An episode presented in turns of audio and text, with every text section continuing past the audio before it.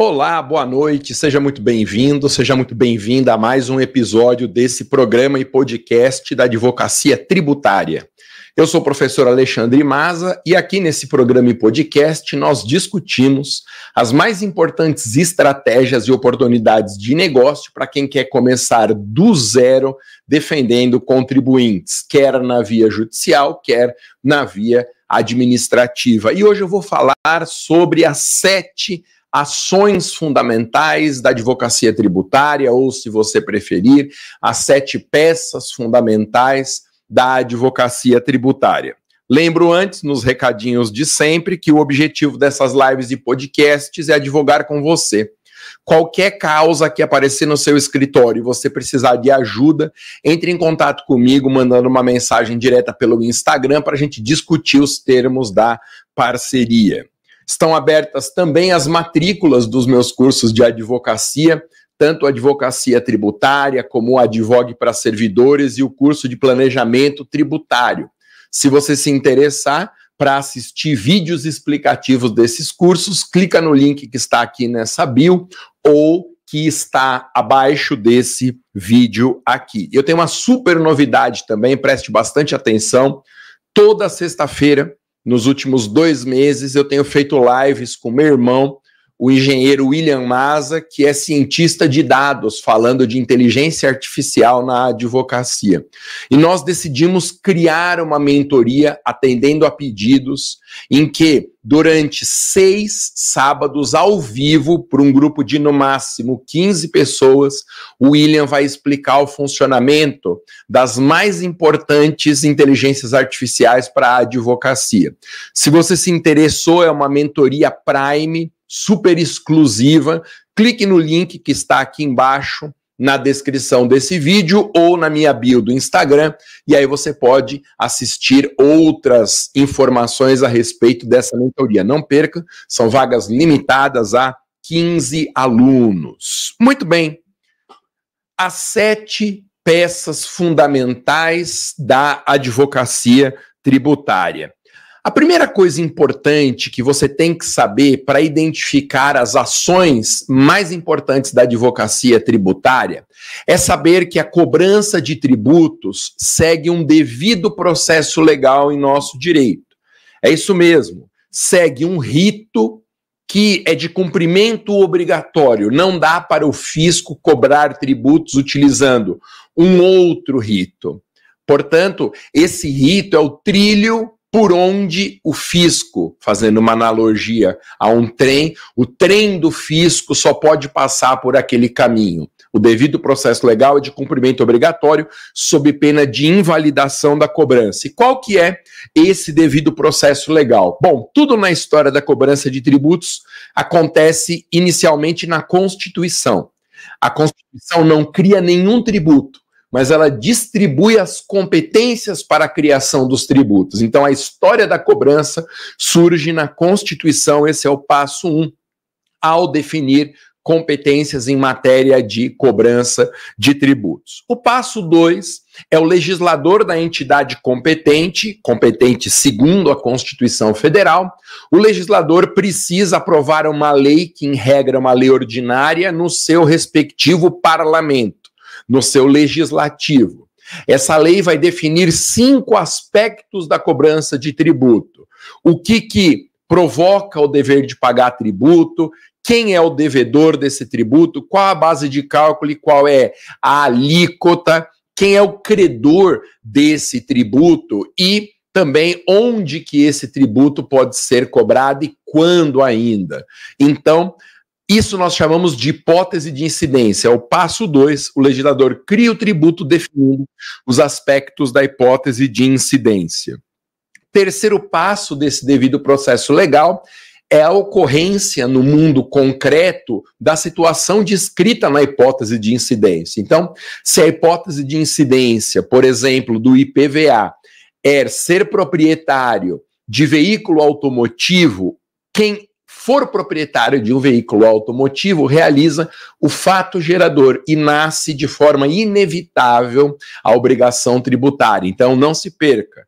Constituição define a competência, legislador cria o tributo por meio, em regra, de uma lei ordinária e ocorre o fato gerador. Quando acontece o fato gerador, nasce a obrigação tributária, o quarto passo, que é uma relação jurídica que une o devedor do tributo ao fisco credor. Mas quando a obrigação tributária nasce, ela não tem um valor exato. É preciso que o fisco pratique um ato administrativo que dá liquidez a essa dívida. Esse ato chama lançamento quinto passo para cobrança de tributos. Com o lançamento surge o direito do fisco cobrar. Esse direito nós damos o nome de crédito tributário. É o sexto passo do devido processo legal para cobrança de tributos. Depois, o fisco notifica o contribuinte para pagar. Se o contribuinte não paga, o nome e os dados desse contribuinte vão para um rol de devedores, que é chamado de dívida ativa. Depois o fisco formaliza o ingresso do devedor na dívida ativa, expedindo um ato administrativo declaratório, que é a certidão da dívida ativa. Recentemente começou-se a protestar a certidão da dívida ativa, então o protesto da certidão da dívida ativa passa a ser o penúltimo passo do devido processo legal para cobrança de tributos, e se com tudo isso o contribuinte ainda não tiver realizado o pagamento, o fisco vai para a justiça propor uma ação de cobrança, que é a chamada execução fiscal. Resumindo, a Constituição Federal define competência. O legislador ordinário cria o tributo. Acontece o fato gerador. Depois é preciso realizar o lançamento, com o qual surge o direito de cobrar, que é o crédito tributário, a, a inscrição na dívida ativa, expedição da CDA, protesto da certidão da dívida ativa e propositura da execução fiscal. Por que, que você precisa ter, no mínimo, uma noção? A respeito desse devido processo legal.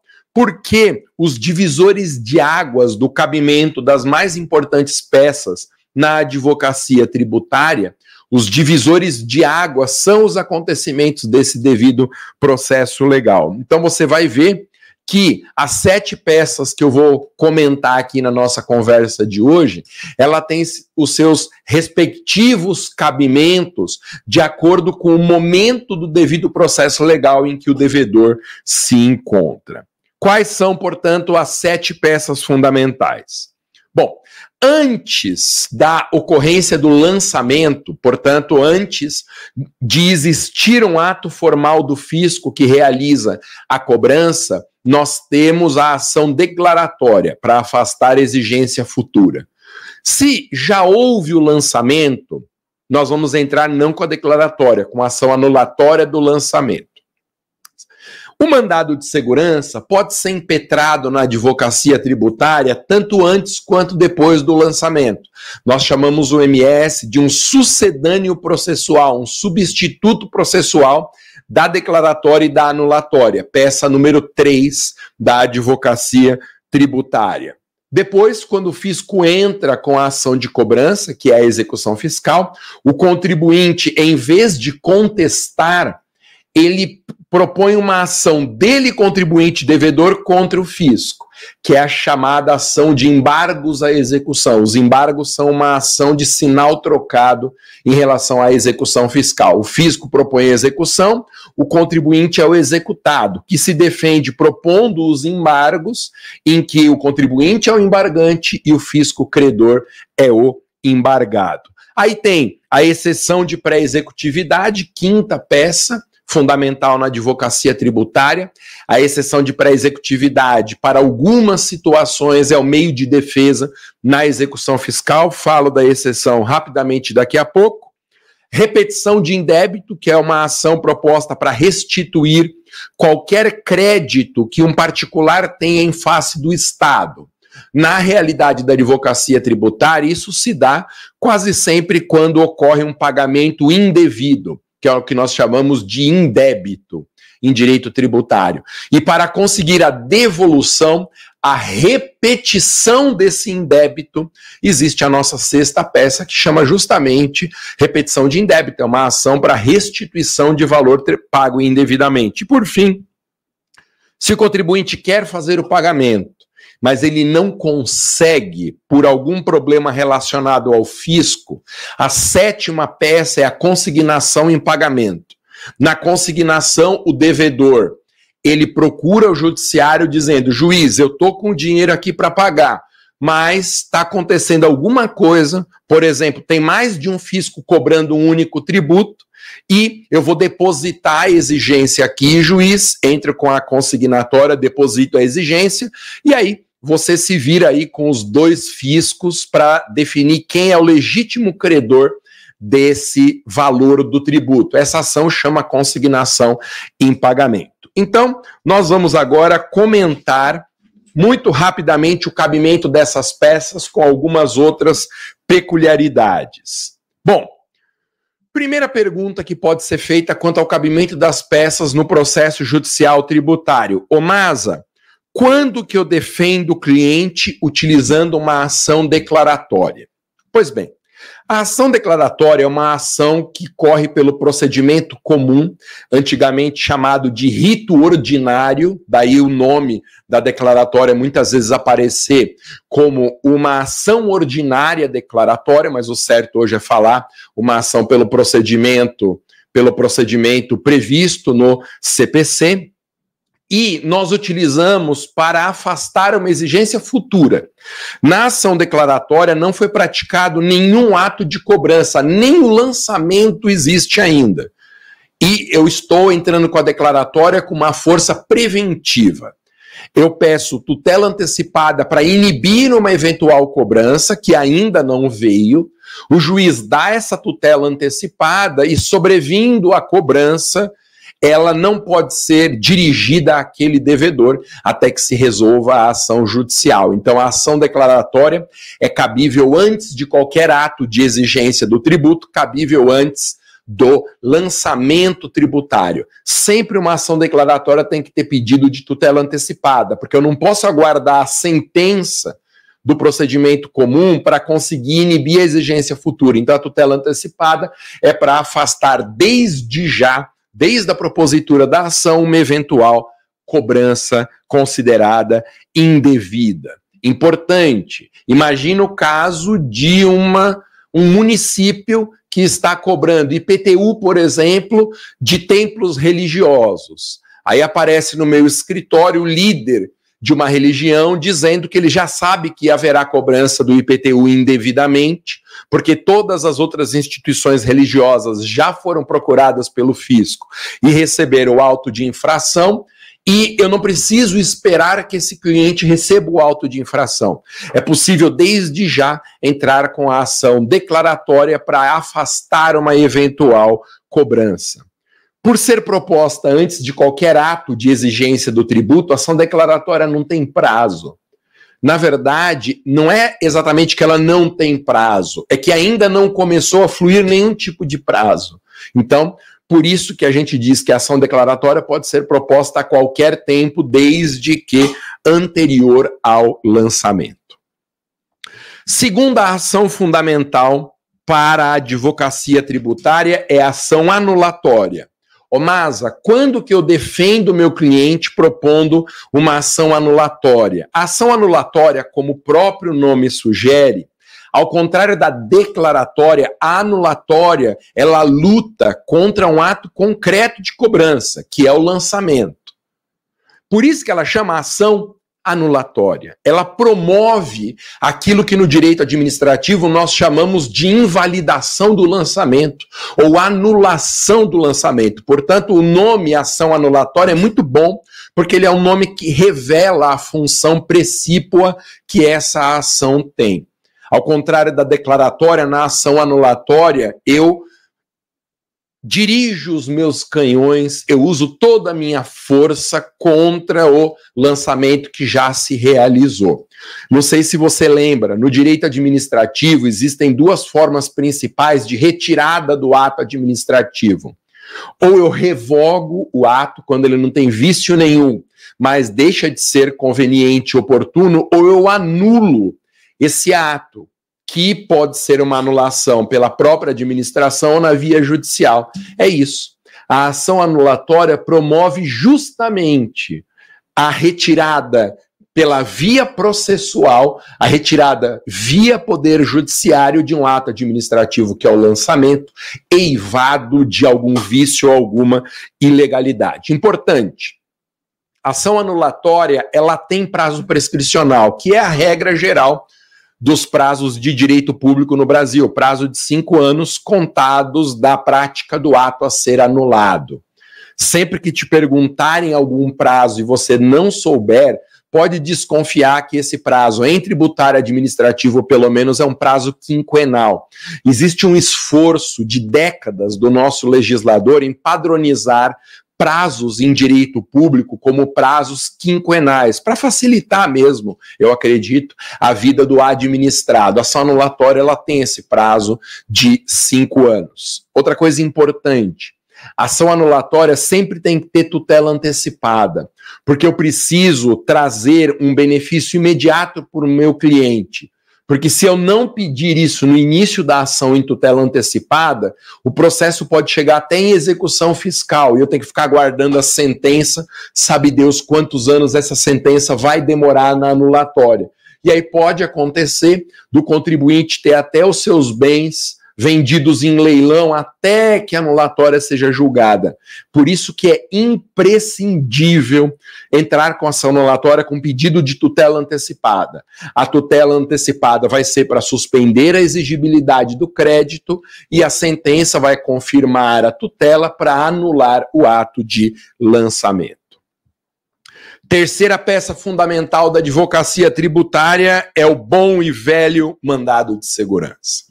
Eu lembro que quando eu dava aulas na rede LFG, os meus grandes amigos, né, eu posso chamá-los de irmãos, João Aguirre, Renato Montans e André Paes de Almeida, eles brincavam que na segunda fase de tributário só caía mandado de segurança na OAB. Não era muito verdade, mas eles brincavam com isso pelo fato de que o mandado de segurança ele é uma espécie de um remédio que cura qualquer ilegalidade qualquer abuso de autoridade, qualquer ato coator. Então, o espectro de cabimento do MS em tributário é realmente muito amplo. Claro que era só uma brincadeira deles, não é cabível em qualquer situação, mas tem uma dica importante. Você pode usar o mandado de segurança antes do lançamento, e aí ele é um substituto para a ação declaratória ou depois do lançamento para atacar um lançamento inválido. E aí o MS ele substitui a ação anulatória. O cabimento, portanto, do mandado de segurança na advocacia tributária é antes ou depois da realização do lançamento. Curiosamente, as pessoas não percebem que o famoso prazo decadencial de 120 dias para impetração do MS só existe no MS repressivo, que é aquele que ataca o lançamento. Se o mandado de segurança for repressivo, o prazo é de 120 dias da ciência do ato coator pelo impetrante. Agora, se o MS for preventivo, um substitutivo da ação declaratória, ele não tem prazo, porque não tem nem como contar prazo, já que não aconteceu nada, a não ser uma suspeita, uma notícia vaga pelo nosso cliente, no sentido de que haverá futuramente uma possível cobrança. Todo mandado de segurança registre isso. Precisa de pedido de medida liminar. Assim como declaratória e anulatória exigem tutela antecipada, o mandado de segurança precisa ter pedido de liminar. Por quê? Porque a liminar ela também tem o poder de suspender a exigibilidade do crédito, de paralisar os atos do fisco de cobrança, atos que se dirijam ao contribuinte. Então, quando eu impetro o mandado de segurança, eu opto pela impetração de um mandado de segurança, eu tenho que saber isso com muita clareza. Cabe antes ou depois do lançamento, antes não tem prazo, depois do lançamento, 120 dias decadenciais. E o mandado de segurança é ótimo. Ele tem muitos benefícios, o rito é mais curto, ele é mais barato numa hipótese de derrota, mas existe um elemento limitador da impetração do MS, que você deve conhecer tanto quanto eu. Mandado de segurança não admite dilação probatória. ou seja, não haverá outra oportunidade do MS para a produção de provas além da inicial. Por isso que a gente fala que não haverá dilação probatória, não haverá outra oportunidade, não haverá um prazo mais dilatado para produzir provas. E na petição inicial, a gente produz essencialmente prova documental. Mandado de segurança, portanto, ele exige a existência de um direito líquido e certo, que para facilitar a nossa vida aqui, nós podemos considerar que é aquele passível de comprovação na petição inicial pelos documentos que foram juntados. Quarta ação fundamental na advocacia tributária. Quem está chegando agora, estou falando sobre as sete grandes ações da advocacia tributária. Quais são os meios mais importantes de impugnação judicial da cobrança de tributos? A quarta ferramenta, a quarta ação de defesa do contribuinte na advocacia tributária são os embargos à execução. Os embargos, como eu disse agora há pouco, eles são contra-ataque do contribuinte com sinais invertidos em relação à execução fiscal. A execução fiscal é proposta pela Fazenda Pública, né, pelo fisco, daí o nome fiscal, em face do contribuinte, que na execução fiscal é chamado de executado. Em vez da lei de execuções fiscais falar que, uma vez citado, o contribuinte pode contestar o feito, não. Ela diz que podem ser opostos os embargos à execução com natureza de ação. Então, quem era autor da execução fiscal vira réu dos embargos, então o exequente vira embargado, e quem era executado na execução fiscal vira o embargante. Portanto, há uma troca de posições.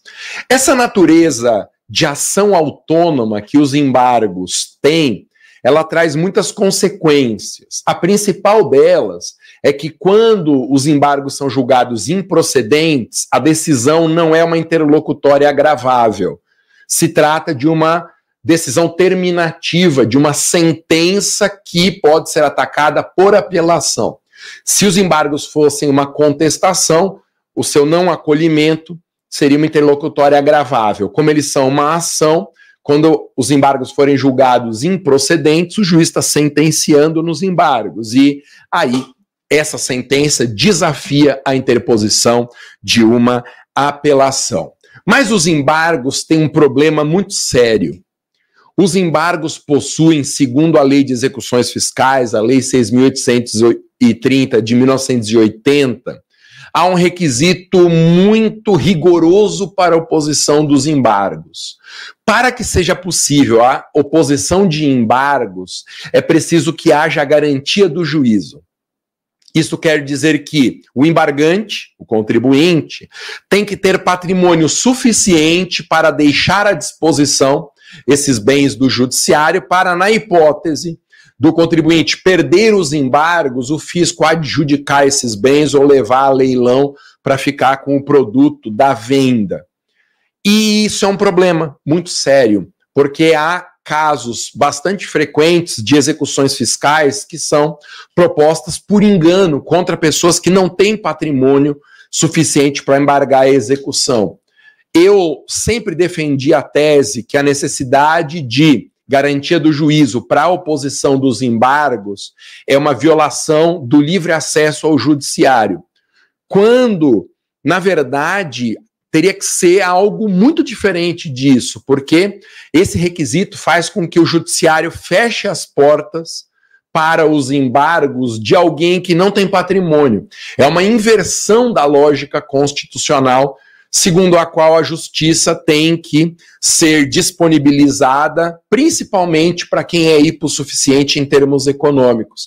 E essa exigência absurda, ela faz o oposto, ela permite que o judiciário decida embargos de quem tem dinheiro e patrimônio e impede que isso seja feito por quem não tem patrimônio suficiente para a garantia do juízo. Eu, eu não sei como até hoje o Supremo Tribunal Federal não declarou inconstitucional essa exigência de garantia nos embargos, sob pena de violação do livre acesso ao poder judiciário. É uma tese que eu sustento há muito tempo, mas eu imagino que eu, eu seja doutrina isolada nesse ponto. Eu até entendo por que, que a lei estabelece isso. Por que, que a lei de execuções fiscais ela diz que para embargar tem que garantir o juízo? Porque quando a cobrança do tributo chega na fase de execução fiscal, já há dois atos administrativos contrários ao contribuinte, que são o lançamento e a certidão da dívida ativa. Como todo ato administrativo possui presunção de legitimidade, há uma presunção de legitimidade ao quadrado, fazendo com que a pretensão do fisco seja considerada uma pretensão essencialmente legítima. O contribuinte ele tem contra si dois atos administrativos já. E por isso que a lei é tão rigorosa, ela considera que nesse momento da cobrança a exigência é praticamente de forma certa, uma exigência correta. Só que quem milita na advocacia tributária sabe que isso não é um fato. Existem milhares e milhares de execuções fiscais propostas contra pessoas que não devem tributo. Muito por erro mesmo de preenchimento da CDA. Eu conheci um caso de uma CDA, certidão da dívida ativa, que foi produzida transformando uma dívida de mil reais em um milhão de reais por um erro de digitação. O fisco entrou com a execução fiscal, o contribuinte precisaria ter um milhão de reais, ou em espécie, ou em forma de bens, para conseguir chegar na justiça e falar para o juiz: olha, eles erraram na digitação da minha dívida. Ao passo que, se a gente seguir o rigor da Lei 6.830, isso não vai acontecer. Por isso que doutrina e jurisprudência criaram uma forma alternativa de defesa do contribuinte na execução fiscal, que é a exceção de pré-executividade. A exceção de pré-executividade pode ser genericamente considerado um substitutivo dos embargos. Não é uma defesa tão forte juridicamente quanto os embargos, o juiz presta muito menos atenção na exceção de pré-executividade do que nos embargos. O meio natural são os embargos mesmo, mas é um jeito de você afastar o risco de uma cobrança equivocada em relação a um patrimônio de um contribuinte que não vai ter condições econômicas de se defender. Importante, na exceção de pré-executividade, o STJ exige que haja uma pré, um pré-questionamento, uma pré-comprovação de tudo aquilo que está sendo alegado pelo contribuinte. O que a gente pode tratar aqui como prova documental também. Então, assim como acontece no mandado de segurança, a exceção de pré-executividade, ela exige a existência de documentos que demonstrem o direito do contribuinte, tanto em usar aquele meio alternativo de defesa, como em não ser cobrado na questão de mérito, que é o objeto da exceção de pré-executividade. Penúltima peça entre as sete fundamentais da advocacia tributária é a consignação em pagamento. A ação consignatória é proposta quando o devedor quer se livrar da dívida. Ele quer ser libertado pela força que o pagamento tem. Há no direito brasileiro um verdadeiro direito à extinção da dívida, direito cuja titularidade é do devedor em termos gerais ou em especial no tributário do contribuinte. Eu, contribuinte, tenho direito a extinção do crédito por meio do pagamento. Mas às vezes eu não consigo promover essa extinção e me livrar da dívida. Por quê? Por várias razões. A mais famosa delas é o caso da bitributação. Acontece um único fato gerador e dois ou mais fiscos exigem tributos simultaneamente pelo mesmo fato gerador. Ora, se o fato gerador é um só, não há como ele ensejar a cobrança de mais de um tributo. E o que, que eu faço numa situação como essa? Não pago nenhum dos dois fiscos? Não. Aí o processo de cobrança vai caminhar dos dois lados, é a pior solução. O que, que eu faço? Eu pago metade para um, metade para outro? Não, porque vai ser o mesmo efeito anterior. A parte que é em controvérsia não vai ser cobrada, mas aquilo que ficou em aberto será objeto também de uma execução fiscal. Ô Masa, então e se a gente pagar para o fisco que tem a razão segundo o nosso entendimento. A gente corre o risco de pagar mal. Então, sempre que o cliente vem com uma multiplicidade de cobranças sobre o mesmo fatirador ou base de cálculo, você tem que dizer que cabe ação consignatória. Porque quem paga mal, você deve lembrar disso daí do primeiro ano da faculdade de direito, quem paga mal paga duas vezes. Ou seja, eu não posso correr o risco de orientar o meu cliente a pagar para um fisco que no final das contas, segundo a visão do judiciário, não tem direito àquele crédito. O problema de fazer isso é que o outro fisco vai entrar com ação de cobrança.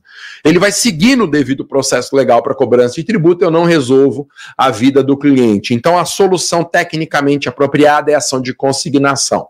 Eu pego a maior das duas exigências, deposito em juízo, né, o consigno para a gente utilizar a nomenclatura da peça, e o juiz chama os dois pretensos credores e diz: olha, um de vocês e somente um tem direito a esse crédito. Se defendam aqui dizendo por que, que vocês entendem que cada um de vocês tem direito a esse crédito. E aí a gente transfere para o judiciário a responsabilidade pela definição de quem é o legítimo credor. Isso dá segurança jurídica para que o contribuinte não sofra processo de cobrança em relação a alguém que exigiu tributo, mas que não se beneficiou do pagamento. Por fim, a última peça, a simpática ação de repetição de indébito. É a sétima peça processual para a advocacia tributária. A ação de repetição de indébito ela é completamente diferente das outras, porque ela lida com uma situação fática muito peculiar, que é a situação do devedor que fez o pagamento, mas ele fez o pagamento ou a mais ou indevidamente e o dinheiro entrou nos cofres públicos. Isso é um problemaço. Quando o dinheiro entra nos cofres públicos, você não consegue retirar depois, a não ser em situações muito raras e com juízes corajosos que permitem a possibilidade dessa restituição. Por quê? Porque o dinheiro passa a fazer parte de uma receita em termos de direito financeiro. E para que essa receita seja devolvida, é preciso que haja a formação de uma fila de precatórios. Então, se há uma roubada nessa vida, é pagar tributo a mais ou pagar indevidamente.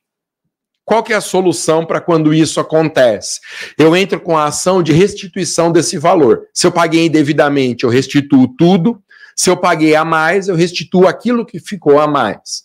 E o fisco, a pessoa política competente para criar e cobrar o tributo, o fisco é que terá o dever de devolver na repetição de indébito.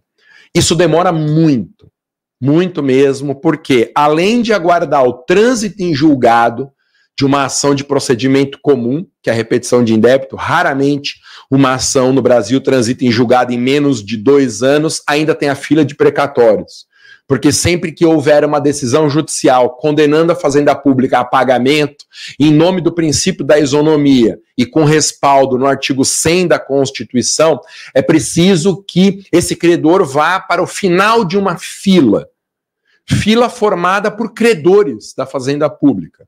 Há uma ordem cronológica. Quem ganhou judicialmente uma ação há mais tempo tem prioridade no recebimento do que os novos credores. E essa é a ação que, embora demore muito, a ação que a gente propõe para restituição. Uma dica com a qual eu fecho a nossa conversa de hoje.